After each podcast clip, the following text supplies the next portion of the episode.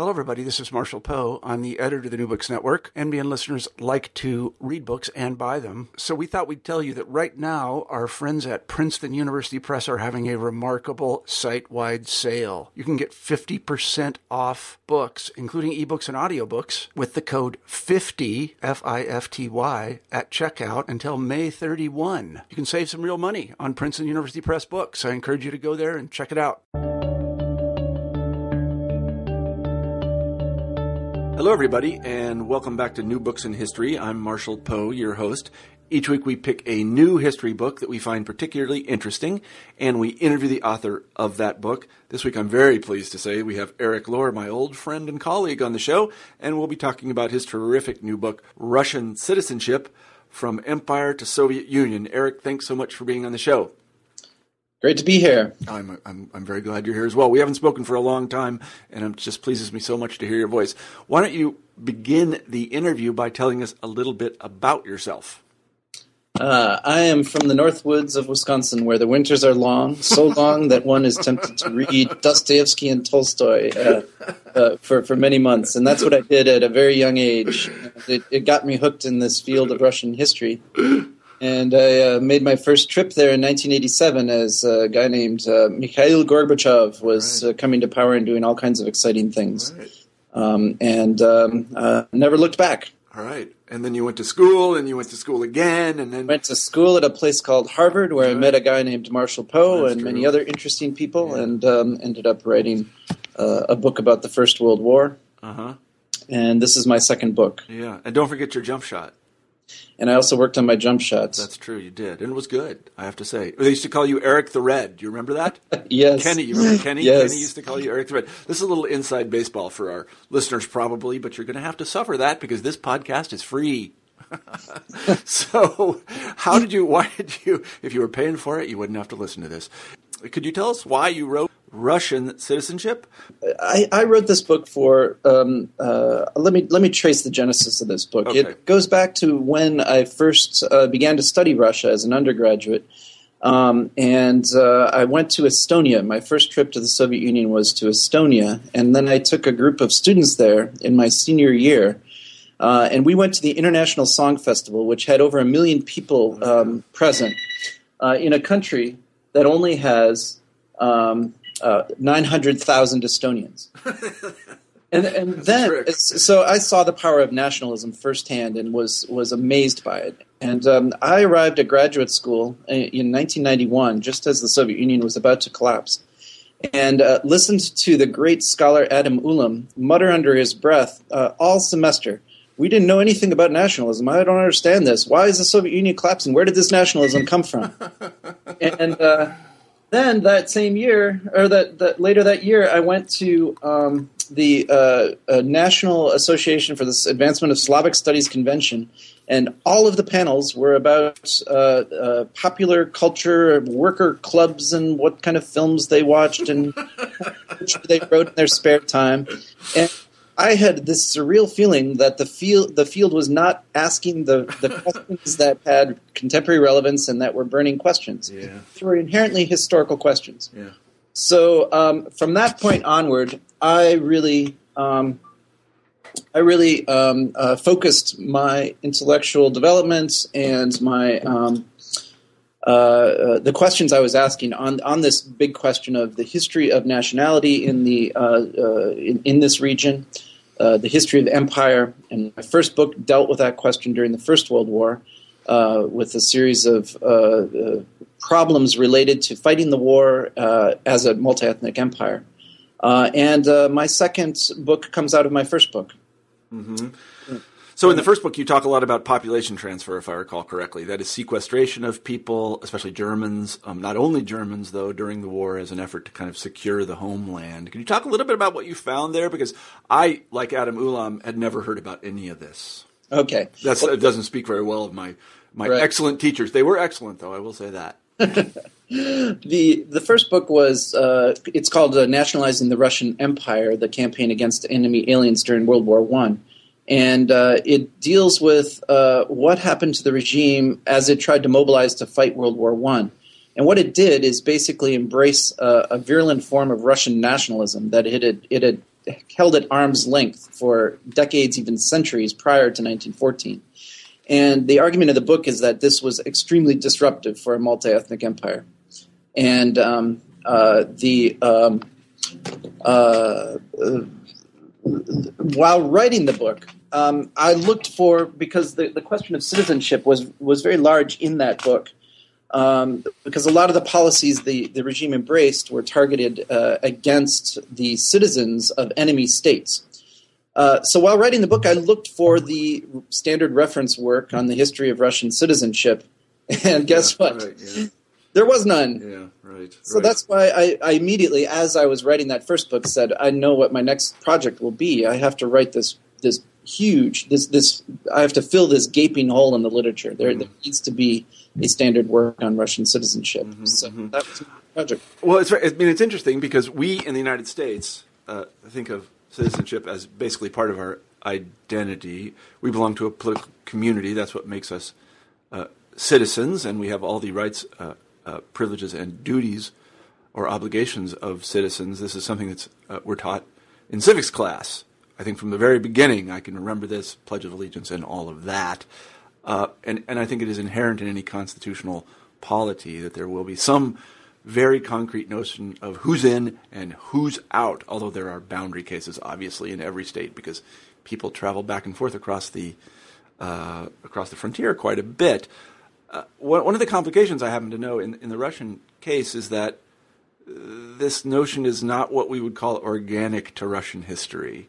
There was another notion that is subjecthood, which was. Can you talk about the difference between citizenship and subjecthood in Russian history? Sure. I mean, just technically, subjecthood uh, refers to the institutions of belonging to the czar. Mm-hmm. Uh, so it's it's the the term that's used to describe uh, that relationship while there was a king, and citizenship is uh, what uh, uh, what emerges after the the czar abdicates in February 1917, mm-hmm. and so that's the technical. But um, there's um, there are a couple big issues here in terms of how I defined my project and um, and what citizenship is all about in the Russian Empire. Citizenship, in some sense, is what precisely what you pointed to. It's it's the mix of rights and obligations under the law of each individual member of the state. Uh, and that is a huge topic, of course, in, in, in every country's history. Um, no country has ever had perfectly equal rights and obligations for all of its citizens. Uh, we uh, we only passed the Civil Rights Act in what 1964. Mm-hmm. Um, we had separate laws for our separate peoples, and we still do to this day, to a certain degree. Russian Empire was, of course, um, uh, on the far end of the spectrum in that sense. In fact, the whole empire was principled around uh, the notion that each individual estate group, peasants, nobles, clergy, etc., each individual group had its own individual legal status, its own mix of rights and obligations under the law that was inherently different. And that was the whole principle uh, of the old regime. Uh, the notion of citizenship as perfectly equal rights and obligations emerged as a challenge to that old regime, and it was embraced by the uh, liberals and the liberal movement and uh, seen as a concept of criticism of the existing status quo. Mm-hmm. Um, so it's a very interesting long story about the rights and obligations, the challenge from the from the liberals uh, to the old regime model, and I I touch on that in the book. But what I do in the book is is very much make that the um, uh, as a social scientist would say a, a dependent. Um, uh, an independent variable rather than the dependent variable of the analysis. The dependent variable of the analysis is membership in the state uh, and that is simply the set of rules and uh, practices that define who is a member of the state, how someone becomes a member of the state, uh, how one leaves membership in the state, um, how the border, the physical border of the country, um, uh, is is patrolled, uh, immigration policies, immigration policies, that whole mix of things, and and that is something that you know every country has to deal with. Every country has its mix of policies dealing with those kind of questions. And uh, one of the basic points of the book is that Russia is much more comparable to other countries when you when you really just focus on that mix of questions rather than the big, huge question of uh, equal rights and obligations under the law. Mm-hmm. If you narrow your focus, uh, Russia doesn't look so different from um, other places. Mm-hmm. Mm-hmm. Well, you begin the book in the Muscovite period. I quite like that. Uh, and one of the things that you just pointed out about the Muscovites, this is the pre-Petrine period, but we might include the Petrine period, is in fact that uh, this this was they didn't think about these things very much, except in terms of uh, their desire to attract foreigners. In other words, for uh, Russians on the ground or people in the empire, this was not a complicated thing. Uh, they were simply subjects of the czar, and they might have had a particular relationship to the czar, and that required some things of them and gave them certain rights. But th- this was more or less done by convention. I don't know any Muscovite law that talks about these things, um, except uh, concerning foreigners. And by when foreigners, I mean it's interesting in and of itself because by foreigners, what we really mean here is uh, people from Western Europe uh, at least in terms of the Muscovites. Can you talk a little bit about what the, these sort of early Russians wanted to, how the, how this question came up for them? Sure. Um, you know, and this this kind of goes against, I think, the presumption in the few things that have been written about subjecthood history uh, that sort of the Muscovite era is this era of uh, xenophobia and isolationism, uh, where basically um, uh, subjecthood was very restrictive and, and, hard to acquire. And and I, I, go I push against that in my first chapter by arguing that actually. Uh, there was a very strong, as you just mentioned, a very strong uh, urge of the czars to attract and uh, servitors uh, and attract people with skills to Muscovy um, mm-hmm. and to get them into the Muscovite service and then to hold them in Muscovite service. So um, I, from that first chapter, develop a, a, a, sort of catchphrase called attract and hold. Mm-hmm. And I argue throughout the book that this is a, uh, a remarkably persistent um, uh, descriptor of, of Russian subjecthood and then later citizenship policies. It's something that, uh, that really is one of the persistent elements throughout. And I guess you've seen a, a, a recent iteration of that when uh, Putin attracted Gerard Depardieu to mm-hmm. Russia, and mm-hmm. I don't know how they're going to try to hold him there. Yeah, uh, right. But I mean, this attract and hold thing. I mean, that's a very mild way of putting it, isn't it? I mean, what they would do is, is they would promise them uh, service positions and salaries, and then they would get them into Russia. Uh, sometimes they would just send them home. I remember they did this in the first part of the 17th century. They just sent a bunch of them home. But oftentimes they would just imprison them. They would just tell them they couldn't leave.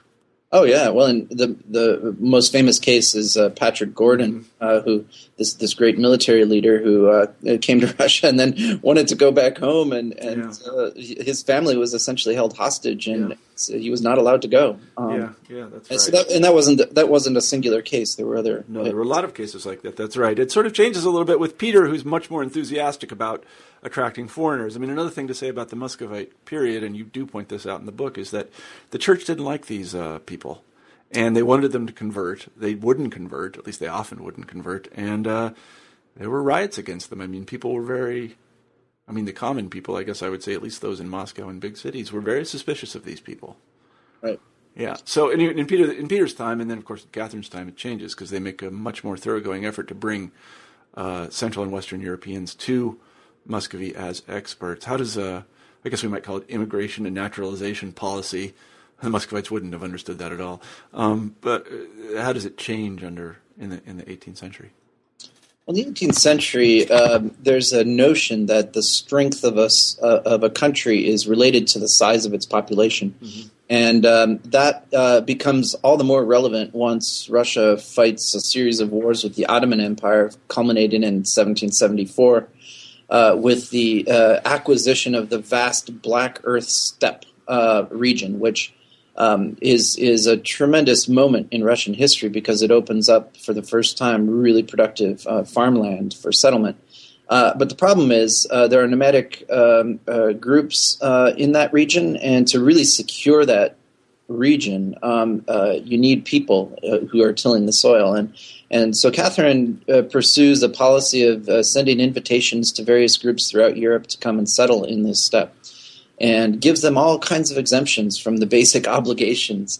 Talk about the mix of rights and obligations under the law. That she essentially gives uh, exemptions from military service, from taxes, um, gives free land, to um, uh, gives gives total um, uh, religious freedom. Uh, Russia, uh, somewhat counterintuitively, becomes a, a destination for uh, the escape from uh, religious persecution for many groups, mm-hmm. Mennonites and uh, and Protestant sect groups uh, that settle in the southern Ukrainian steppe and in the Volga region. Mm-hmm. Um, and so that's a, kind of the culmination of the attract and hold policies in the late late 18th century. Uh, and it becomes um, uh, uh, a factor that continues in different ways in, into the 19th century as the focus shifts a little more to industrialization. Mm-hmm. Yeah, and another thing you point out in the book quite correctly is that in the 17th and 18th century, this sort of policy that is giving people emoluments of various sorts to go to places that you want to settle is not at all unusual. I mean, I'm no. thinking of, for example, Cromwell in Ireland. I mean, he basically told the Scots if they went there, he'd give them the whole place. And, uh, and, and I'm sure it occurred in a lot of places in Central Europe. That's how all those Germans got there. Uh, and uh, and the Poles were doing it. You know, these large Jewish populations end up there as well.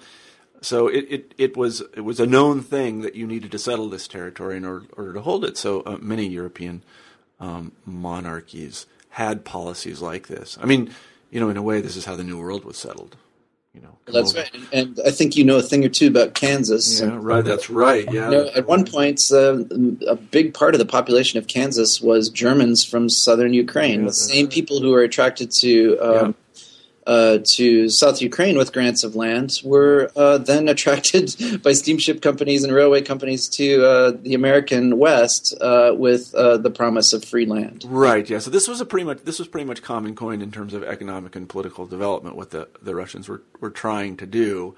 They faced a certain amount of resistance from the population again in the church because the church, you know, one of the things I think we have to say this is sort of the elephant in the corner is that.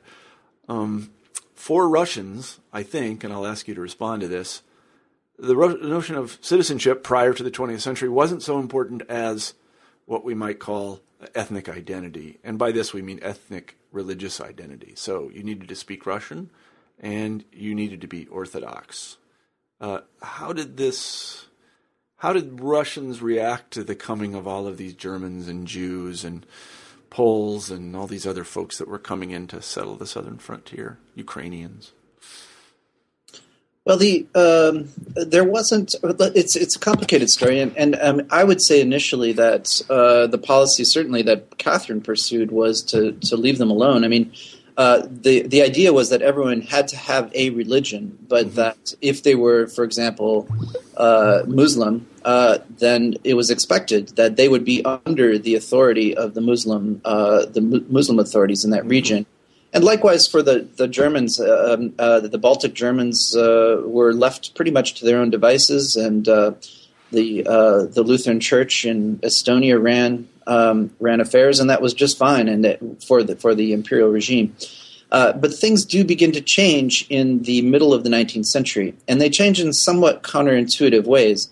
Uh, and ironically enough, the very principle of citizenship as equal rights and obligations under the law is one of the reasons why things get tougher for, for example, the German colonists on the steppe.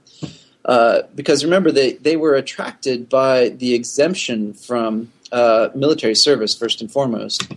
Um, and suddenly you have uh, the reformist uh, uh, uh administration of Tsar uh, Alexander II come in. Uh, with his henchman Dmitry Milyutin, who introduces. I've never heard Milyutin called a henchman, but go ahead.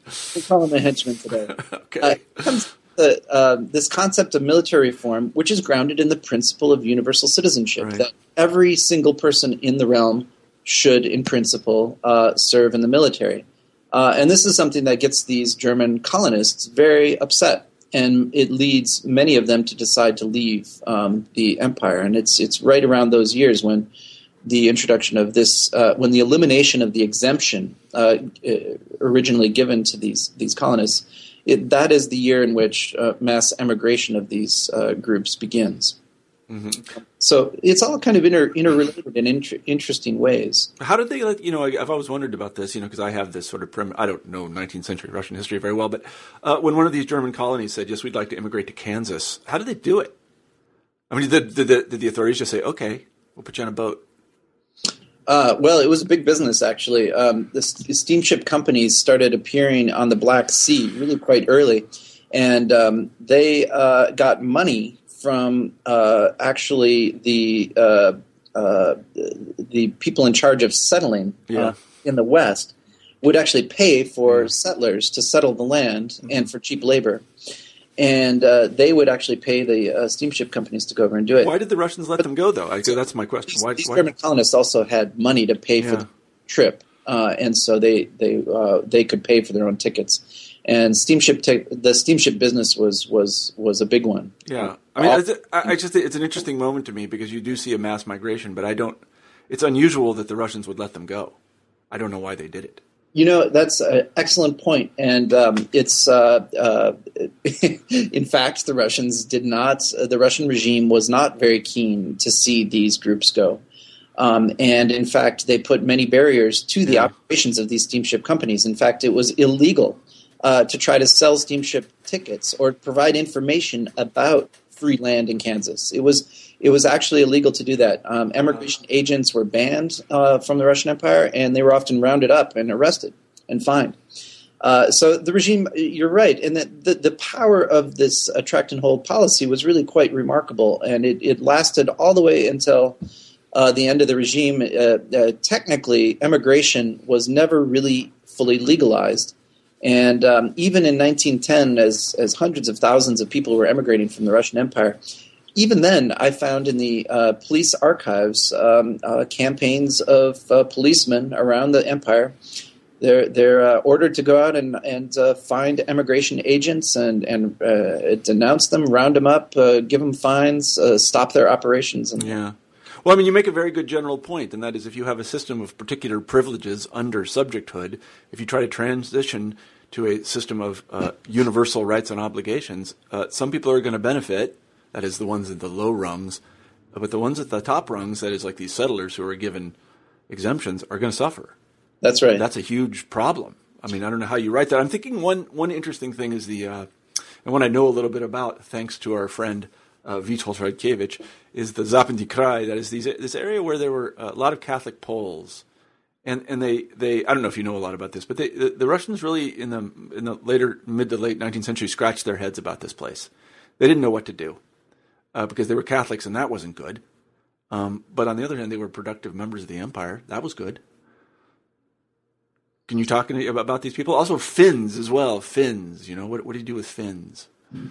Well, you know, the the interesting thing that I learned while writing and researching this book is uh, probably uh, not that surprising to to scholars who know what they're doing um, uh, in studying empires that empires are enormously complicated. Um, and the Russian Empire was a very complicated place legally. And uh, if you just look at the diversity of different regions, how they were acquired by the empire, uh, how they were incorporated into the empire, you come up with all kinds of complexities. And uh, none more so probably than the uh, the Polish-Lithuanian area yeah. that was annexed in the uh, the partitions of Poland in the, at the end of the 18th century. Um, the uh, Jewish Pale of Settlement emerged out of a series of decisions uh, not to legally incorporate the Jewish population of this region into the uh, all imperial population. Um, many of the restrictions on residence that emerged through the 19th century uh, were responses to perceived disloyalties of the Polish, not just perceived, I mean proven disloyalties yeah. of, of, the uh, Polish elites. Uh, um, there were uh, settlement uh, drives to try to bring uh, ethnic Russian settlers, uh, uh, especially nobles, into the Polish regions to try to subdue and take over this region. There were limitations on immigration from other Polish regions in Austria Hungary and, and, Germany, and uh, limitations on the ability of these Poles to purchase land if they had foreign citizenship. Um, it, it, was enormously complicated, and, and uh, one of the great anomalies is Finland. Finland had its own subjecthood, yeah. its own citizenship. There was yeah. a citizenship, and it was actually uh, the local Finnish authorities were allowed to uh, uh to ban Russian uh, imperial Russian settlement yeah. in Finland yeah. in, in certain cases something I had never expected or known uh, actually until I really got into the details on uh, of, of the, the, the, registration of, of the uh, of the laws and also into the details of Russians complaining about this. Yeah. This was a big issue for Russian nationalists. Uh, I, think a good way to explain this to Americans, it just occurred to me, would be to think about the Indian nations in the United States. They they they are under federal. They, they are they are nominally independent in some way. They are under federal authority. Uh, uh, except in certain exceptions, and so state police can't go into reservations. They have all kinds of rights and privileges that ordinary folk in the United States don't have, like the ability to open casinos. Uh, they're all over the place. But then, if you want to understand Russia, imagine that times a thousand.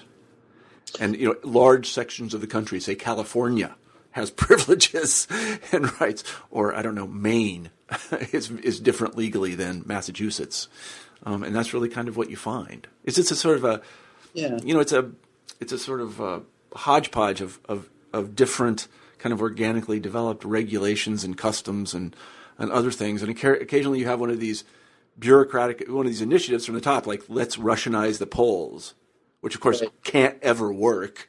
Um, but you know, there's attempt made to do it, and you know, it ends it ends very badly. So that's um, true. And I mean, another parallel might be the uh, the sort of uh, the French, say say Quebec within North America, yeah, or, right. or, or New Orleans, where you actually have a, a long and a deeply developed uh, set of historical uh, traditions going way back, including citizenship traditions, uh, Code Napoleon, and all kinds of you know uh, legal uh, traditions that are living traditions that yeah. are real.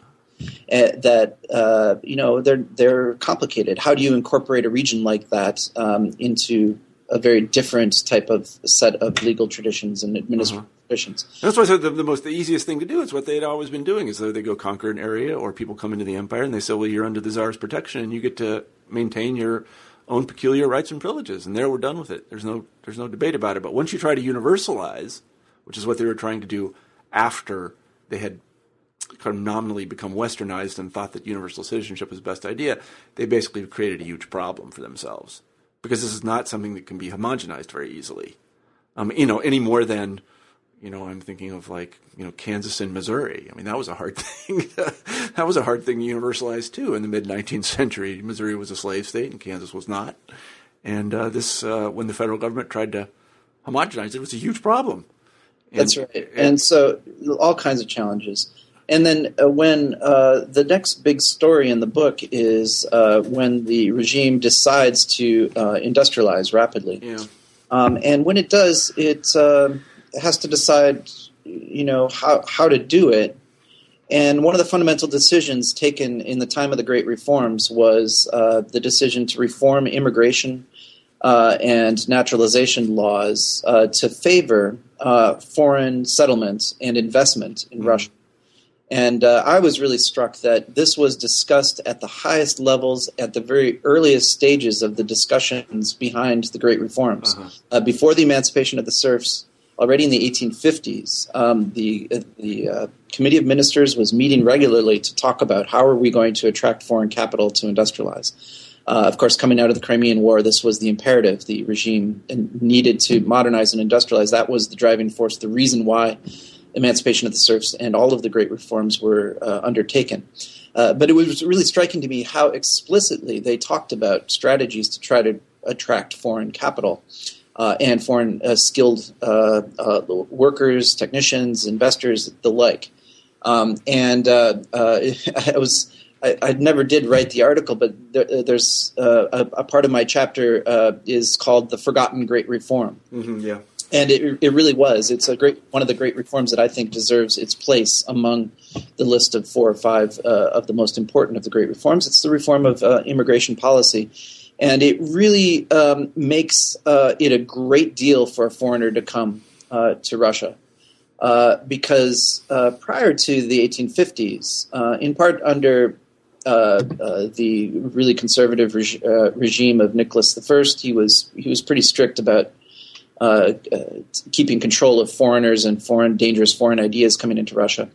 But going back in Russian history deeper than that, there had been a series of limitations on the rights of foreigners in Russia, including a famous double tax that, that they had to pay. Mm-hmm.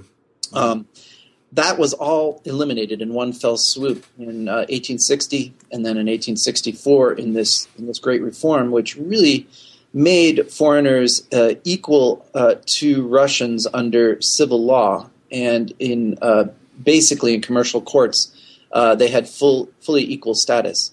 But there's more than that because foreigners, of course, don't have to serve in the Russian military. Mm-hmm. Uh, so when the Great Reform introduces universal uh, military service, um, foreigners become a really, a really a privileged state in Russia. They they have all of the benefits of being a foreigner, and all the benefits of being a Russian citizen at the same time. Um, so one of the curious things in Russian citizenship history is is after this Great Reform is introduced, is indeed uh, many foreigners do come in, uh, get involved in economics and in developing the industrial sector and trade and industry, etc. Uh, but they stop naturalizing because there's no incentive to naturalize right. It's a much better deal to be a foreigner. You're exempt from lots of uh, onerous uh, obligations. Plus, you have diplomatic uh, protection in case something goes wrong. Um, and uh, so uh, many of the investors of the 1870s in the second, third, and third generations already in, in 1910, 1914 uh, still haven't naturalized. Um, and uh, that's that creates an interesting dynamic in Russia because um, uh, Russian nationalists, uh, Russian industrial groups who have a nation- nationalist tinge to them, they notice this, and it becomes a big issue for them, and they uh, they become quite strong opponents of this privileged position of foreigners in in Russia and um, and develop some of the some of the more interesting, uh, more program, programmatic, you might say, more ideologically coherent ideas of Russian nationalism that there are out there to find in the late 19th century. Mm-hmm.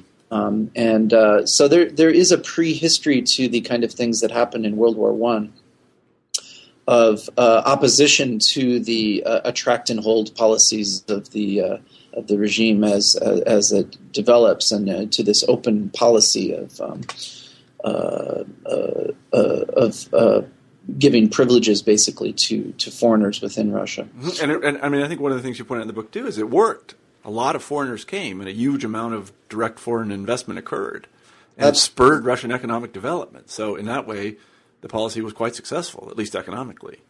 Absolutely, it was extremely successful, and um, not all that extraordinary. I mean, one of the things about um, industrialization history, if you look from country to country, it's it's really quite remarkable what a huge role foreign investment and uh, the movement of capital and people across borders uh, has played in every major industrialization in France, in the United States. I mean, uh, direct investment from from Britain was huge in the United mm-hmm. States um, in the 19th century. Mm-hmm. Um, and from other places as well. Um, so it's not really that extraordinary um, in Russian history, but I think we see it as extraordinary because of what happened in in World War One and in the Revolution, mm-hmm. when suddenly you have a um, massive um, turn against this foreign role. Uh, it starts in 1914, and this is one of the central points of my first book. Um, it, starts in 1914 when Russia uh, ends up fighting against uh, uh Germany, the great economic powerhouse of Europe at the time uh, and uh, the most prominent foreign investor in Russia. Uh, direct foreign investment mostly came from Germany, and there were lots of German citizens in Russia running multinational corporations or just simply direct investment operations in Russia. And suddenly in 1914, all of these people come under suspicion. The government introduces measures to to liquidate their properties and transfer them to to Russians uh, or to to citizens. Uh, you might say more broadly. Um, and it's very disruptive, um, and it creates a, a, set of precedents too for nationalizing properties that I think is is somewhat significant um, in the lead up to what happens in 1917 and 18. Uh, and then, of course, uh, everything falls apart in 1917 with the February Revolution, the October Revolution, and the Bolsheviks come to power dedicated to liquidating all property. This is a basic Marxist tenet. But it's also a wartime tenet because that's what uh, the regime has already been uh, engaged in on a large scale uh, in, in, in, relation to foreign um, uh, the foreign foreign firms present on, on Russian soil. Mm-hmm. Um, and uh, so you have the nationalization order to nationalize all foreign businesses. Uh, now, that has a kind of curious little history as well. You would think that uh, nationalization of foreign businesses would be the first thing the Bolsheviks would do. Actually, it wasn't. Uh, nationalization of domestic industry got underway on a kind of spontaneous um, uh, fashion right right from the moment of the seizure of power of by the Bolsheviks. But the actual uh, decree to nationalize all business comes in June of 1918, six months later. Mm-hmm. Um, and uh, uh, it uh, includes the nationalization of all uh, foreign business and the renunciation of all foreign loans. Mm-hmm. This is really the point of no return for the Bolshevik Revolution in some sense, because um, uh, half of all gross domestic capital formation in the three decades of Russian industrialization uh, prior to 1914 came from abroad. Um, uh, by renouncing all of that uh, and basically cutting off the possibility of a foreign source for Russian industrialization, uh, Russia was basically uh, giving up on the uh, the one alternative it had to forced industrialization based on domestic resources. Mm-hmm. So, in some sense, Stalin's later decision to launch forced industrialization via collectivization was to some degree prefigured by that fundamental decision of 1918. Mm-hmm. Um, and uh, the interesting thing is that uh, all of this, total war in World War One, uh, and then the uh, the Civil War with all of its uh, traumas and industrialization and everything, uh, takes a huge, huge couple of steps away from the citizenship policies of the previous 50 years. Um, and you might even argue longer than that, the, uh, the entire attract and hold policy uh, that had, had uh, predated even the Great Reforms. Um, and uh, Russia really begins to move in a fundamentally different direction, the direction of uh, autarky, of mm-hmm. cutting itself off from the outside world. Mm-hmm. Um, and I kind of uh, I think a lot of people might say, well, you know, the 1920s are an interesting period because. I was going to say that. Yeah. So, uh, you know, the workers of the world unite, come to come to Russia. It's a, a period of openness to, to the world, right? Um, well, when you look at the details, not so much. um, I have uh, I found a really great picture that unfortunately we didn't get a, a, a, good enough dots per inch to put on the front cover, but uh, it's on the back cover. It's a it's a border post in Estonia, and it says "Workers of the World, welcome" uh, on a big uh, yeah. a big, huge, colorful uh, uh, sort of gate. Uh, and in front of it is the most forbidding yeah. set of barriers saying basically. I'm looking at it right now. It says don't come in basically. It says sorry no, you're not welcome here. Exactly. Yeah. and that was i think that that encaps- encapsulates the policies of the 1920s where um, sure the bolsheviks said workers of the world come to russia uh, but every time a delegation or a group of workers applied to come uh, the uh, the agency in charge of immigration uh, said, "Wait a minute, we still have unemployment here. Right. Uh, no, we can't bring these people in." And the NKVD had final say. The OGPU actually had final say over every immigration decision, and they kept saying, "Well." They might be workers, but we'd have to vet every single one of them, and who knows what their backgrounds are. I think it's safer not to allow them to come. So the long and short of it is, only a tiny percent of those who applied to come to the Soviet Union in the 1920s actually are allowed to come.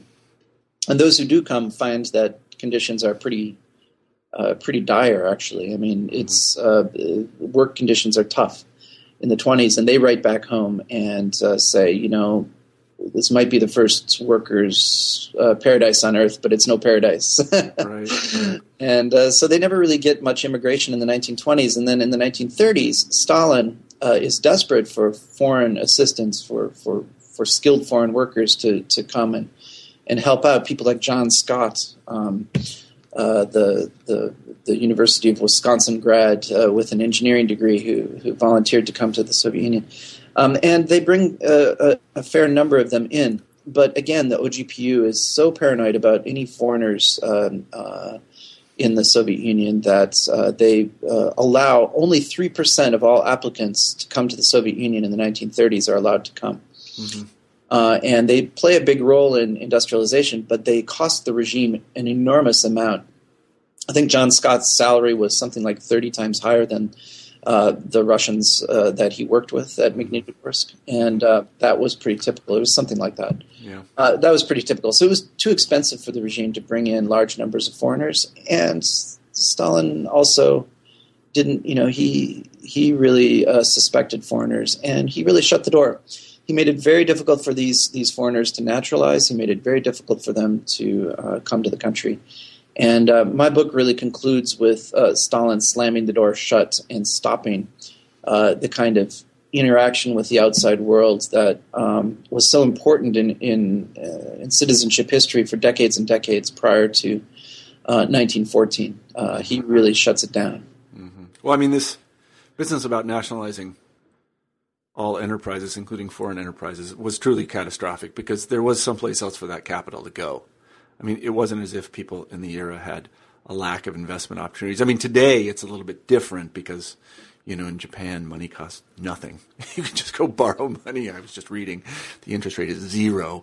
Uh, you know, then um, there were lots of investment opportunities. The world economy was growing very quickly, and people just turned their back on Russia. It wasn't hard and uh, they didn't really feel much about it.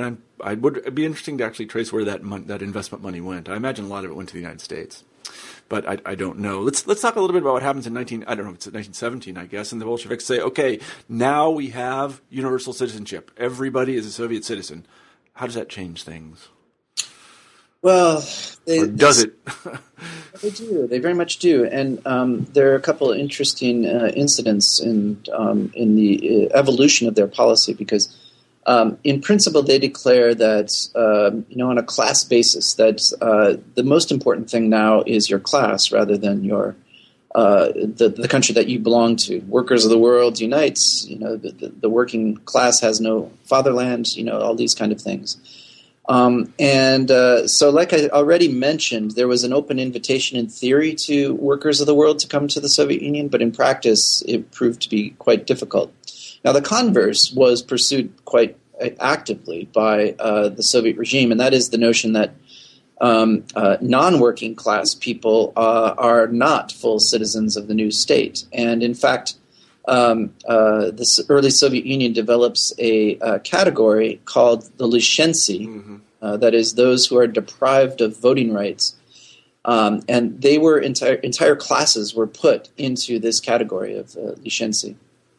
Uh, so, uh, former aristocrats, clergy, um, uh, industrialists um, were uh, allowed to stay in the Soviet Union but they were given this second tier citizenship status, which deprived them of certain key rights. And voting rights uh, are just kind of a proxy for many other rights that came with it. More important rights, really, for survival in the 1920s, which included access to ration cards, um, uh, the ability to get reasonably good jobs, um, access to educational institutions. A lot of these were sort of derived from uh, your status as having full um, voting rights. Um, so there's the use of uh, citizenship in, in this uh, unique way to uh, pursue basically class. Um, uh, well, you might to use Terry Martin's terms, you might call it class affirmative and disaffirmative action. I would just call it class war or class war. I, am not sorry. Another word. Yeah, I would just call it class war because they were they were really trying to put these people down or get them out. They were, and in fact, they did uh, chase out in a famous um, in a famous incident. Uh, they uh, the regime rounded up um, uh, a boatload full of intellectuals and expelled them from the country and removed their citizenship. But uh, for the story of citizenship, even more unprecedented in um, in the history of citizenship globally, uh, was a decree in 1920. Um, 20 shoot i'm blanking 21 22 can't remember the exact year um, anyway there was a decree issued uh, to uh, uh, give a deadline for all russian subjects former russian subjects of the russian empire spread, spread throughout the world um, uh, many left during the civil war uh, seeking refuge in uh, europe or in china uh, outside the borders uh, to just run away from the, the terrors of the Civil War. Um, uh, the regime issued a deadline for them to come back to the Soviet Union uh, and or to naturalize as Soviet citizens abroad. Uh, and if they didn't do it by that deadline, then they were all declared to be removed from Soviet citizenship, to mm-hmm. lose all rights of Soviet citizenship. Um, and uh, I'm not aware of another country that had ever done something like this. And what it led to was the denaturalization by decree of well over a million uh, refugees throughout Europe and it was a big problem for Europe because it meant that a million people now had no citizenship, and uh, the world was not uh, keen to issue uh, citizenship in the interwar years. Mm-hmm. Uh, France did not give out French citizenship that easily, nor did uh, all the other places where uh, uh, where Russian refugees ended up. And so, a polar explorer named Friedrich Nansen was at the League of Nations and developed a, a, a quasi solution for this problem uh, which became known as the Nansen Passport. It gave uh, stateless uh, holders of a Nansen Passport basically the right to travel, and uh, most mm-hmm. countries recognize the Nansen Passport as a valid travel document for people, mm-hmm. form of identification. But they still remained technically stateless, uh, all of these individuals. Mm-hmm. so this was again what an aspect of what you might call class war. Um, of removing the citizenship of a whole category of individuals. And of course, most of these individuals were not working class, many of them were.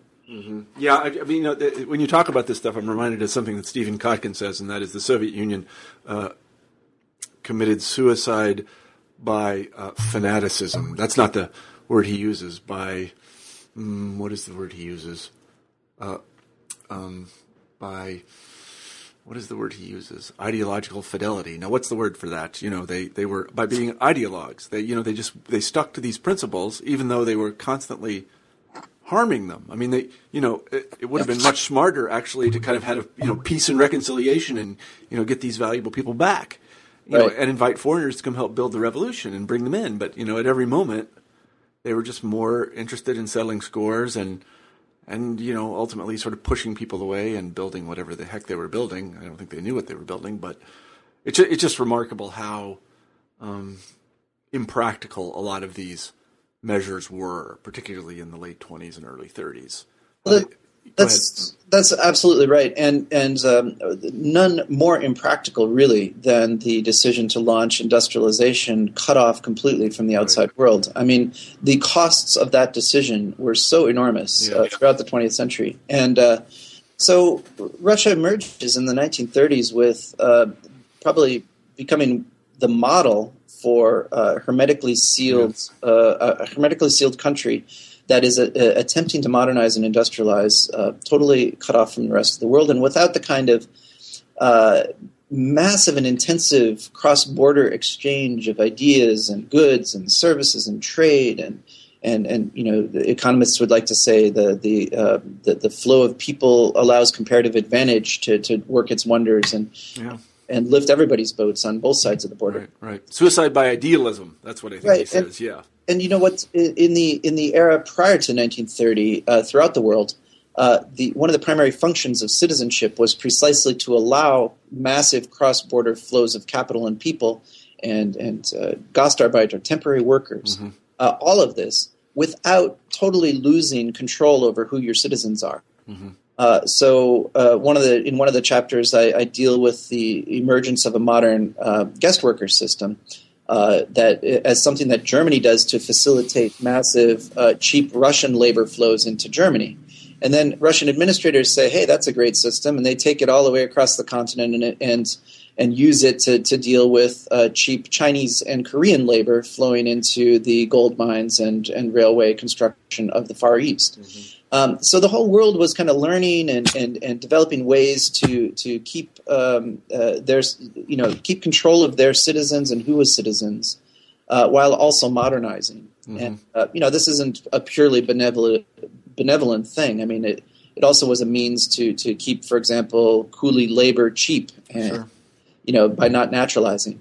Uh, it wasn't a purely uh, benevolent thing, but it, it did facilitate huge amounts of cross border movement and uh, one of the most striking uh, statistics that I found in, in my research was um, uh, on the uh, eve of World War One, uh, there were uh, 10 million recorded border crossings um, in in just one year in 1912, mm-hmm. and by 19 by 1930, the figure had gone down to I can't remember the exact number, but uh, just a tiny fraction, like one one percent of that level or something. Mm-hmm. Um, and uh, it's a, it's a sort of a stark illustration of the, uh, uh, the, the way in which Stalin really cut off a often very productive set of cross border exchanges that had uh, been characteristic of you know Russian um, uh, the Russian interface with the outside world, you might call it, mm-hmm. for really quite a long time. It was not just in the late imperial period. And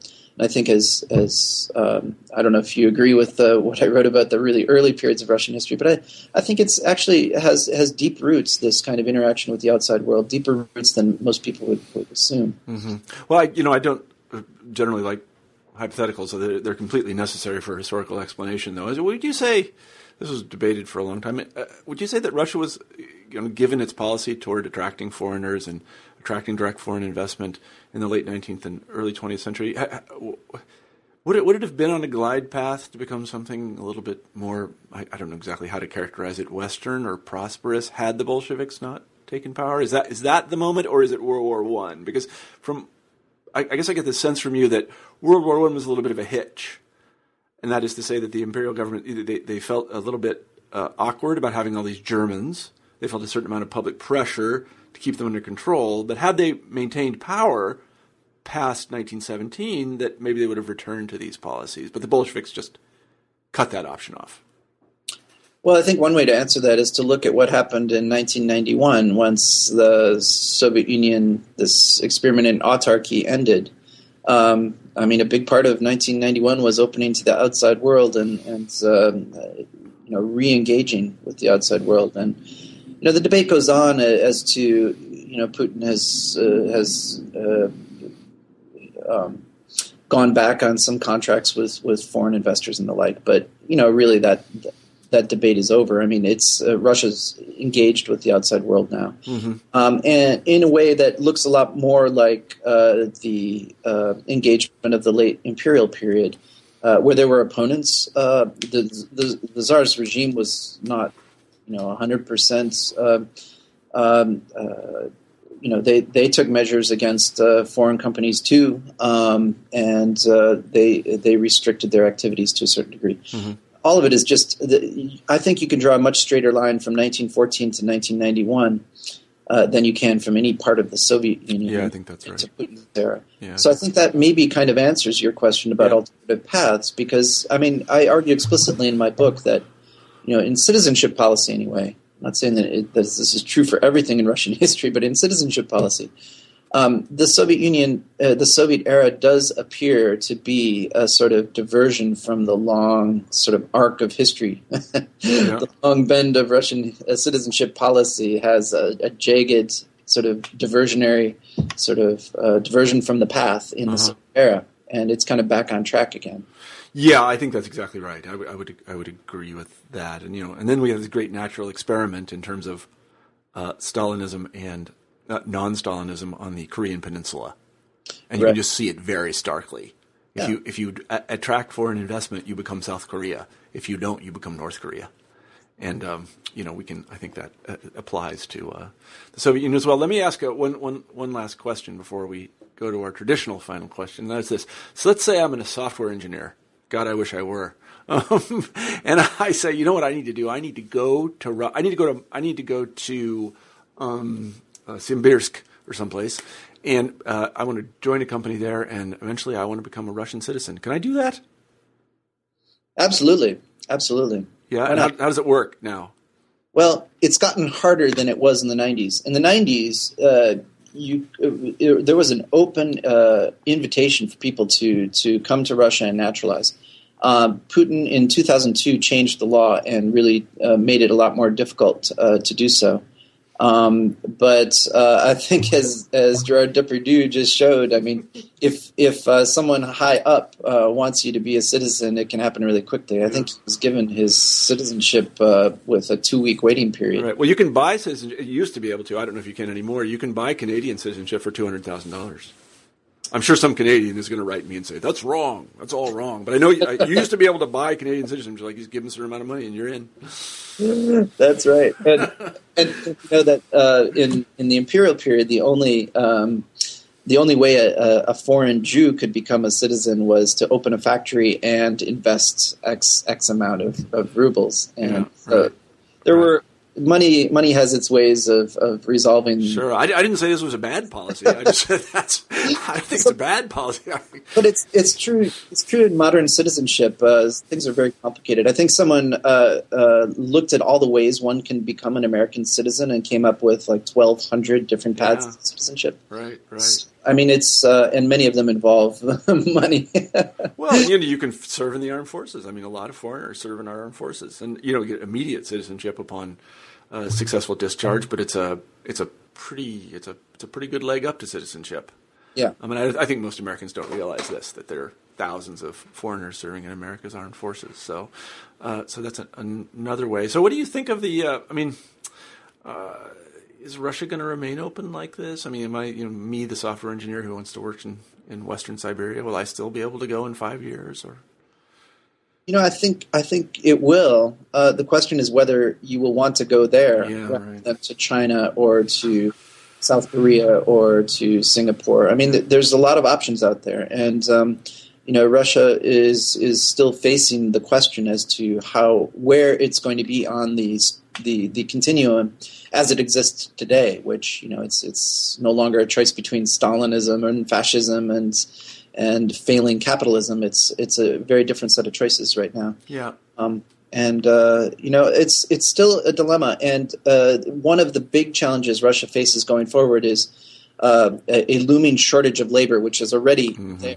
Um, and having a restrictive set of policies on citizenship and immigration uh, only hurts uh, and only exacerbates this problem. Mm-hmm. Uh, and uh, if uh, if Russia really wants to get a sizable uh, influx of people to to work in factories and work in um, in, in, the economy, uh, it will need to liberalize its immigration policies and its uh, probably its access to citizenship as well. Mm-hmm. Uh, but the um, the coalition behind Putin right now includes uh, a, gr- a, group of nationalists who have made immigration one of their signature issues. Boy, oh boy! And the negative thing too is that the some of the major voices in the opposition, people like Alexei Navalny, have made immigration their uh, target as well. So the popular opposition uh, may actually be harder on immigrants than the regime is. So it's not not looking good for for no. uh, future and uh, on on citizenship uh, issues and my immigration issues. Yeah. Well, I don't plan to immigrate to Russia. I, I can tell you that. I, have done enough moving in my life. I think I'm done moving. boy, oh boy. So anyway, uh, thanks so much for talking uh, with us about the book. Let me ask our traditional final question, Eric, and that is, what is your next project? What are you working on now, other well, than your jump shot? I am working on my jump shots, uh, trying to emulate the great Marshall Poe. Uh, but, I have no jump shot anymore, so please don't. uh, no, I'm working on three projects, all related to World War One. Uh, one is a volume of papers as part of a massive project of 12 volumes of papers on, on World War One. Uh, the next is a uh, it's a trade book on just simply the history of Russia during the First World War. Oh uh, for Bloomsbury Publishers. Uh-huh. And uh, the third project is uh, a book I'm calling Russia's Last Christmas, a portrait of the empire before it fell. Oh. Well, it doesn't sound like you're going to have a lot of time to work on your jump shot to me. Maybe you can squeeze it in among your many, many other things. So, so uh, today uh, we've been talking with Eric Lohr about his book, Russian Citizenship from Empire to Soviet Union. I'm Marshall Poe, the host of New Books in History. I hope everybody out there has a great week. Thanks very much for being on the show, Eric. You're, you're welcome. It was a pleasure. All right. Bye bye.